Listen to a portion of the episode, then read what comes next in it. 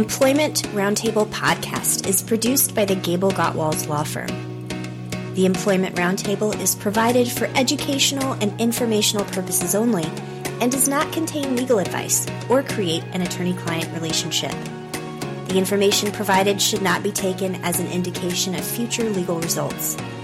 Any information provided should not be acted upon without consulting legal counsel.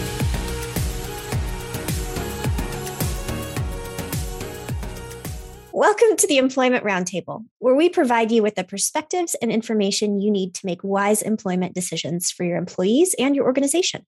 I'm your host, Talitha Ebright, and I'd like to introduce you to the regular players who will have a seat at our roundtable. We'll begin with Holly Cole from the Equal Employment Opportunity Commission, or EEOC. Holly, will you please begin by giving us an overview of the EEOC's function? Sure. And thanks Talitha for inviting me here. I think this is an exciting opportunity to talk to a lot of people about current issues in the employment law arena. So thank you for having me.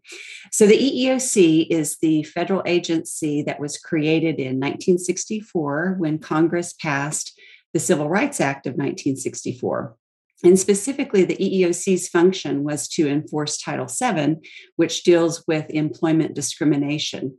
Um, so, over the years, uh, the EEOC, we now enforce five um, federal anti discrimination laws, and uh, they prevent discrimination in employment, whether it be in recruitment, advertising, hiring, all the way through maybe discharge. Um, prohibits discrimination on the basis of race, color, national origin, religion, sex, which also includes pregnancy, also includes gender identity and uh, sexual orientation, prohibits discrimination on the basis of age, people 40 or over, people with disabilities, and also uh, prohibits employers from either retaliating against employees but because they have filed a charge with the EEOC, um, or for taking into account genetic information on an employee when they're making employment decisions. Thank you so much for that helpful overview, Holly. I don't know how you fit so much into such a short amount of time, but that's awesome. Um, and will you tell us a little bit about your role at the EEOC? Sure. So um, I am the area director in Oklahoma City. The EEOC is headquartered in Washington, D.C., but we have 53 field offices all over the country. And um, I'm I'm assuming a lot of you listening today are not from Oklahoma. So if you're curious about where your local EEOC office is located, you can check out eeoc.gov, and that will lo- help you locate your local EEOC office. And it will also provide a huge overview about all of the topics that we're going to be talking about um, in these series. So I would encourage you to reference that. We're not able to cover, you know, in detail everything that we want to convey to you today and through these episodes, but check out eeoc.gov if you have questions. Great resource. Thanks, Holly. Um, now, when charges are filed with the EEOC, the EEOC um, interacts with the organizations involved in those charges. Um, isn't that accurate? That's right. That's right. And so, will you please walk us through what happens um, when an employee files a charge with the EEOC? Sure. So, employees um, who think that they've been victims of discrimination have the right to file a charge of discrimination with the EEOC. And primarily, the way that that is um, started now in this pandemic world that we're in um, is they can go online, eeoc.gov, and file a charge through our online portal system. Um, and so they have the ability to fill out um, a questionnaire with information about them and schedule an appointment to talk to one of our investigators. And that's really that's when our investigation starts. Uh, that's the beginning of it. And so then the investigator the next phase of that investigation the investigator will then contact either the employer the employment agency the entity um, against whom the charge has been filed and get their side of the story. Um, and and sometimes that doesn't happen. Sometimes the investigation that we conduct at the very outset um, is enough for us to know um, if we could even go forward for you know with it with further investigation. Sometimes employees come to us and they may have a complaint that really doesn't even fall within the scope of the eeoc and so there's not much further that we could do for them at that point. Um, so now i and can you talk just a little bit i mean you mentioned earlier that uh, the eeoc is responsible for um, enforcing. I think you said how many different five different laws five different laws. Um, and so I assume that there are some, you know, initiatives that the EEOC is primarily focused on in relation to that enforcement. Can you talk a little bit a little bit about those primary initiatives? Right, right. Well, um, like like most agencies, um, we have limited resources. We have uh, mm-hmm. you know limited people. A lot more uh, people want our assistance than you know we can even begin to start with. So, um, in order to make the smart use smart use of our resources, we really do try to focus on those initiatives, those issues that have the biggest impact for the broadest amount of people. Um, for instance, some of the things we're looking at right now are eliminating barriers to recruitment and hiring, making sure that um, employers are casting a broad net when they uh, solicit for applications.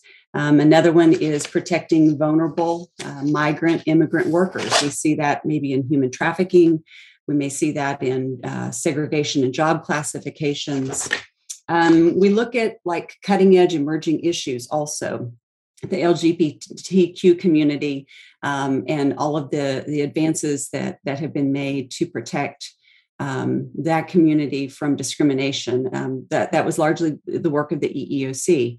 Um, some of the other things we look at are, are equal pay. Uh, we hear that in, a, a, lot, you know, not just for men and women, but for people of color. So those are, are some of the things that we look at. And, and, and uh, one that's really important is protecting access uh, to the justice system. And what that means is um, people have a right to file a charge of discrimination, either with the EEOC or with their employer. And all of the laws that we enforce prohibit retaliation against people who have asserted their rights. We want to make sure that everybody has a right to be heard. Um, even if ultimately their, their claim doesn't have merit, they still have a right to complain. So we want to protect that. Wonderful. Thank you. Um, now, as part of the federal regulatory system, I know that the EEOC works closely with other agencies. Mm-hmm. Um, will you please explain the intersection between your agency and um, other agencies like the Department of Labor, the Small Business Administration, um, and tribal rights employment officers? Sure, sure. And, and I'd want to start with um, some state entities. In most of the states uh, where the EEOC um, operates, we have what's called fair employment practices agencies. And so those are kind of our state counterparts and they usually enforce um, that particular state's anti discrimination laws, but we work in partnership with them. And so we're not um, duplicating efforts and we're sharing resources and that sort of thing. So that's one partnership. Um, the second partnership that you mentioned is the TERO, the Tribal Employment Rights Offices. And in Oklahoma, we have seven recognized TEROs. So we have formal work share agreements with them where we um, collaborate on issues affecting Native Americans and uh, making sure that everyone is, is protected from discrimination. And then uh, the three agencies, the three other federal agencies that come to mind Department of Labor, um, Department of Justice, um, but that's actually two, the only two that come to mind. Um, we have also formal memorandum of understanding with those agencies so that when we encounter situations that impact or that implicate the jurisdiction of the EEOC and the Department of Labor, for instance, um, we have the ability to collaborate on that investigation. We also have the ability to refer uh, situations to each other that fall outside of our, our jurisdiction. Um, an example is human trafficking sometimes we have situations that involve human trafficking but then we have to get department of justice involved because of the you know per, per potential criminal activity that might be going on as well. Okay great thank you. And i think um, maybe the other agency you were looking for was the small business administration. Yes. how how does um, the eeoc intersect with the sba yeah that it, that's a neat relationship that has grown um, a lot over the years as we have seen more and more small businesses. Small businesses usually being defined as those with 100 or fewer employees. Um, especially in this, this economy that we've been in for years now, um, small businesses need all the help that they can get. Um, through what the SBA can provide and then what the EEOC can provide as far as resources. We have a whole section on our webpage that's just geared to tools that can help small businesses. Um, you know often we have you know startup businesses that may not can afford a hr department or in-house lawyer or something like that. And so to be able to provide those employers with assistance to make sure that you know they're in compliance with with everything that's you know all the laws that they're supposed to be in compliance with um, that's a big part of, of what we do for education for those people. Wonderful well, thank you so much for introducing yourself and mm-hmm. explaining about the EEOC. I think it's going to be really helpful to provide some context for our listeners as we move forward with this podcast. Um, I'd also like to introduce Ellen Adams and Paula Williams, uh, two employment law experts um, whom I'm honored to call my partners at GableGotwals. So, Ellen is one of our employment practice group heads. Um, Ellen, will you please tell us a little bit about your experience uh, working with employers? Sure. Um, well, I have the privilege of working with a lot of our clients to um, give them guidance, largely from the EEOC and the great content that their organization puts out to establish best practices for employers to make sure that they're following all of the laws that the EEOC is administering and um, providing that great educational content around. So, I work with employers regularly on the front end to make sure that we're complying with all of those laws and engaging in best practices from handbooks to training and the like, um, and managing personnel issues as they might arise. And then on the other side of the spectrum, we help employers who receive a notice of a charge that has been filed with the EEOC and help them navigate through what that administrative process and procedure looks like. So um, that's that's my relevant experience for the discussion today. Thank you very much, Ellen. Um, now, Paula, um, you also have significant experience serving employers and you work closely with Ellen, I know. Can you please tell us about yourself and your practice? Oh, I get to tell you all about myself too. well, um, I've I've been I'm in our labor and employment group, and like you said, work closely with Ellen.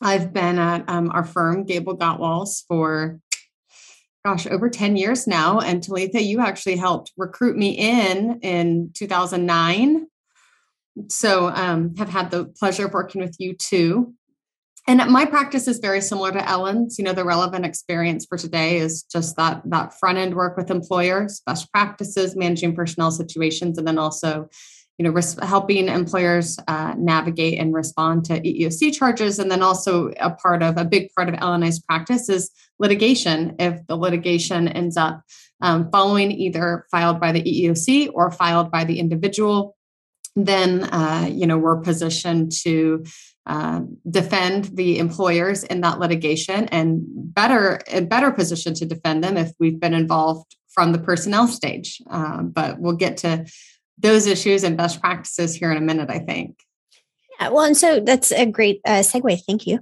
um, for following up. Um, you know, Holly told us a little bit about what it looks like from the EEOC's perspective when a charge is filed by an employee. Can you tell us a little bit about what employers should expect when an employee files a charge with the EEOC?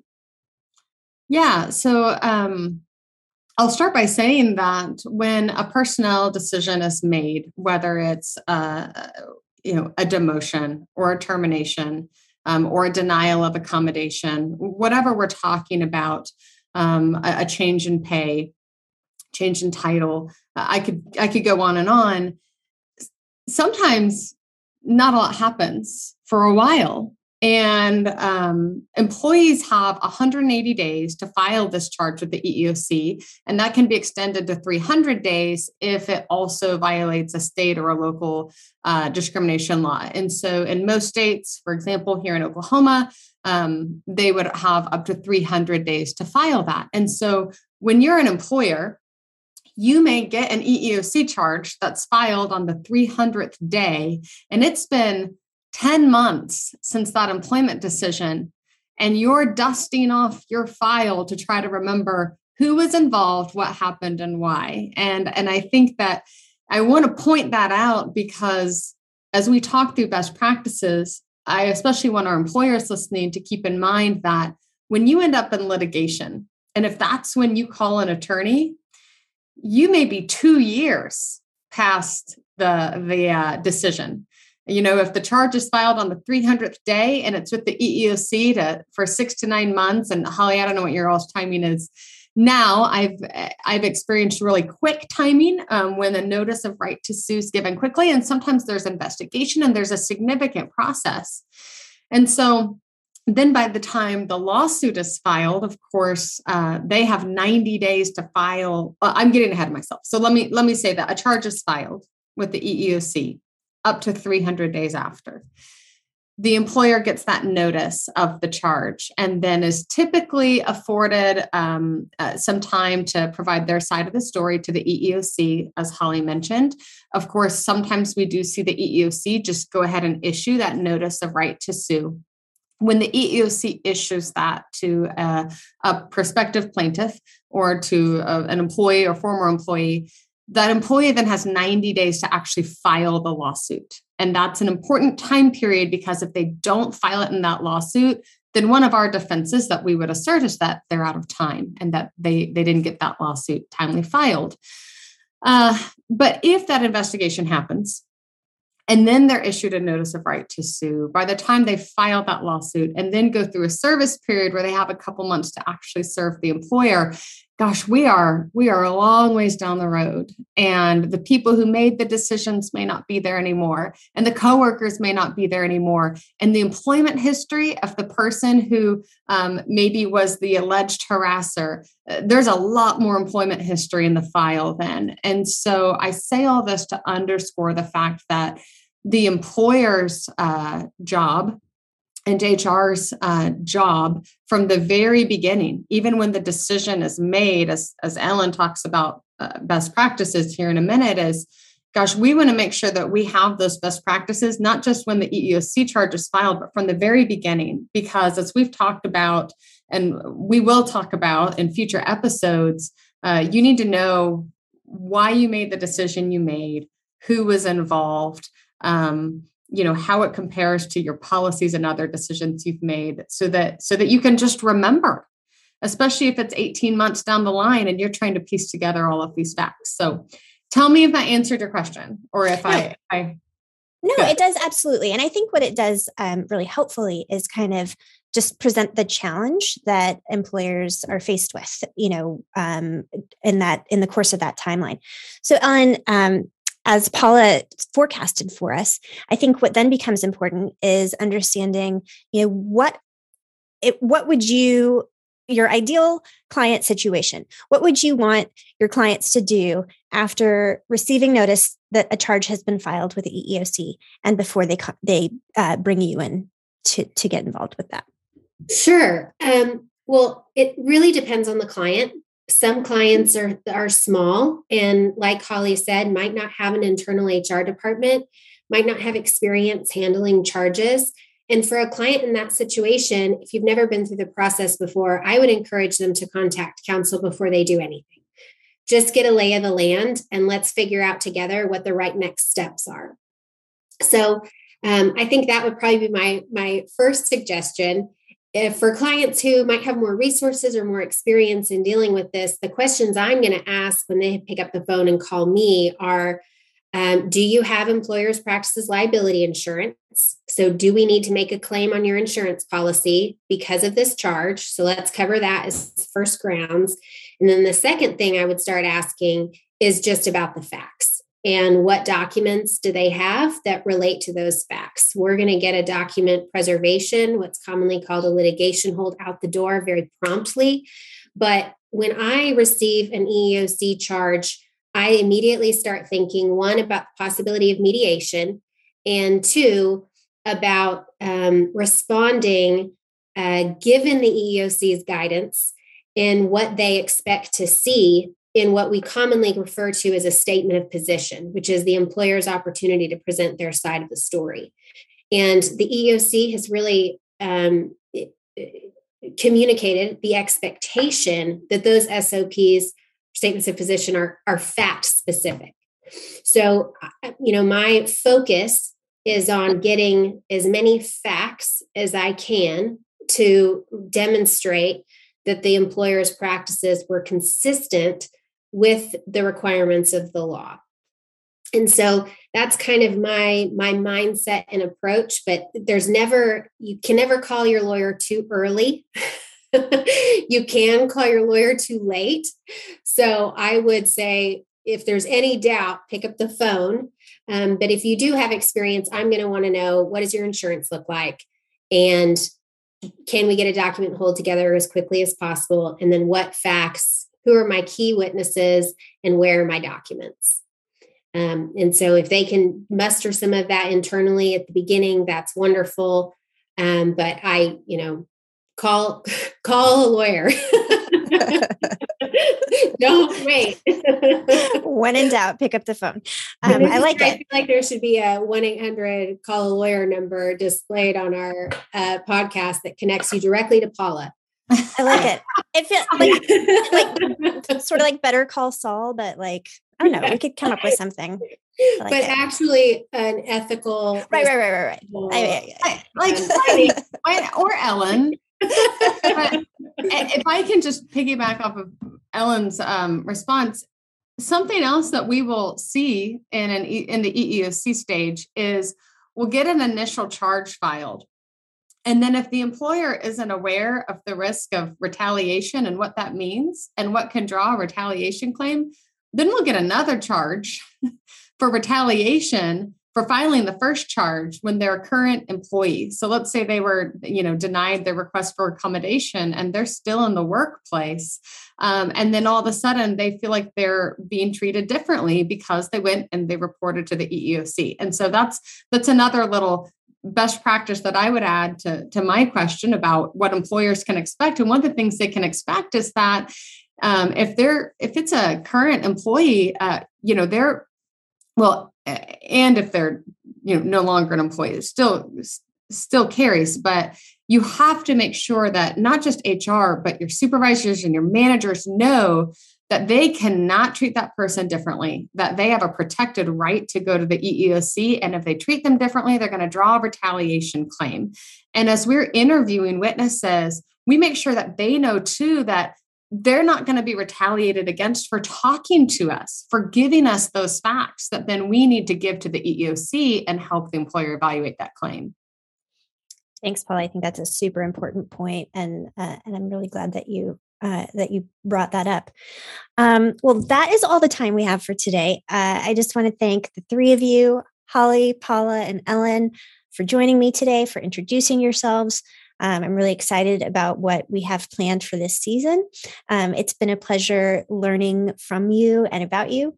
Um, and I look forward to learning a lot more from you this season um, about important issues facing employers and best practices.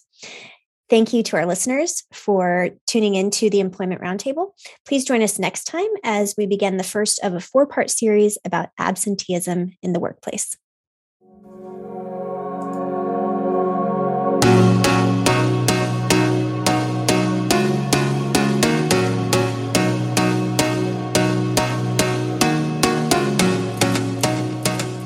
The Employment Roundtable podcast is produced by the GableGotwals Law Firm. The Employment Roundtable is provided for educational and informational purposes only and does not contain legal advice or create an attorney client relationship. The information provided should not be taken as an indication of future legal results. Any information provided should not be acted upon without consulting legal counsel.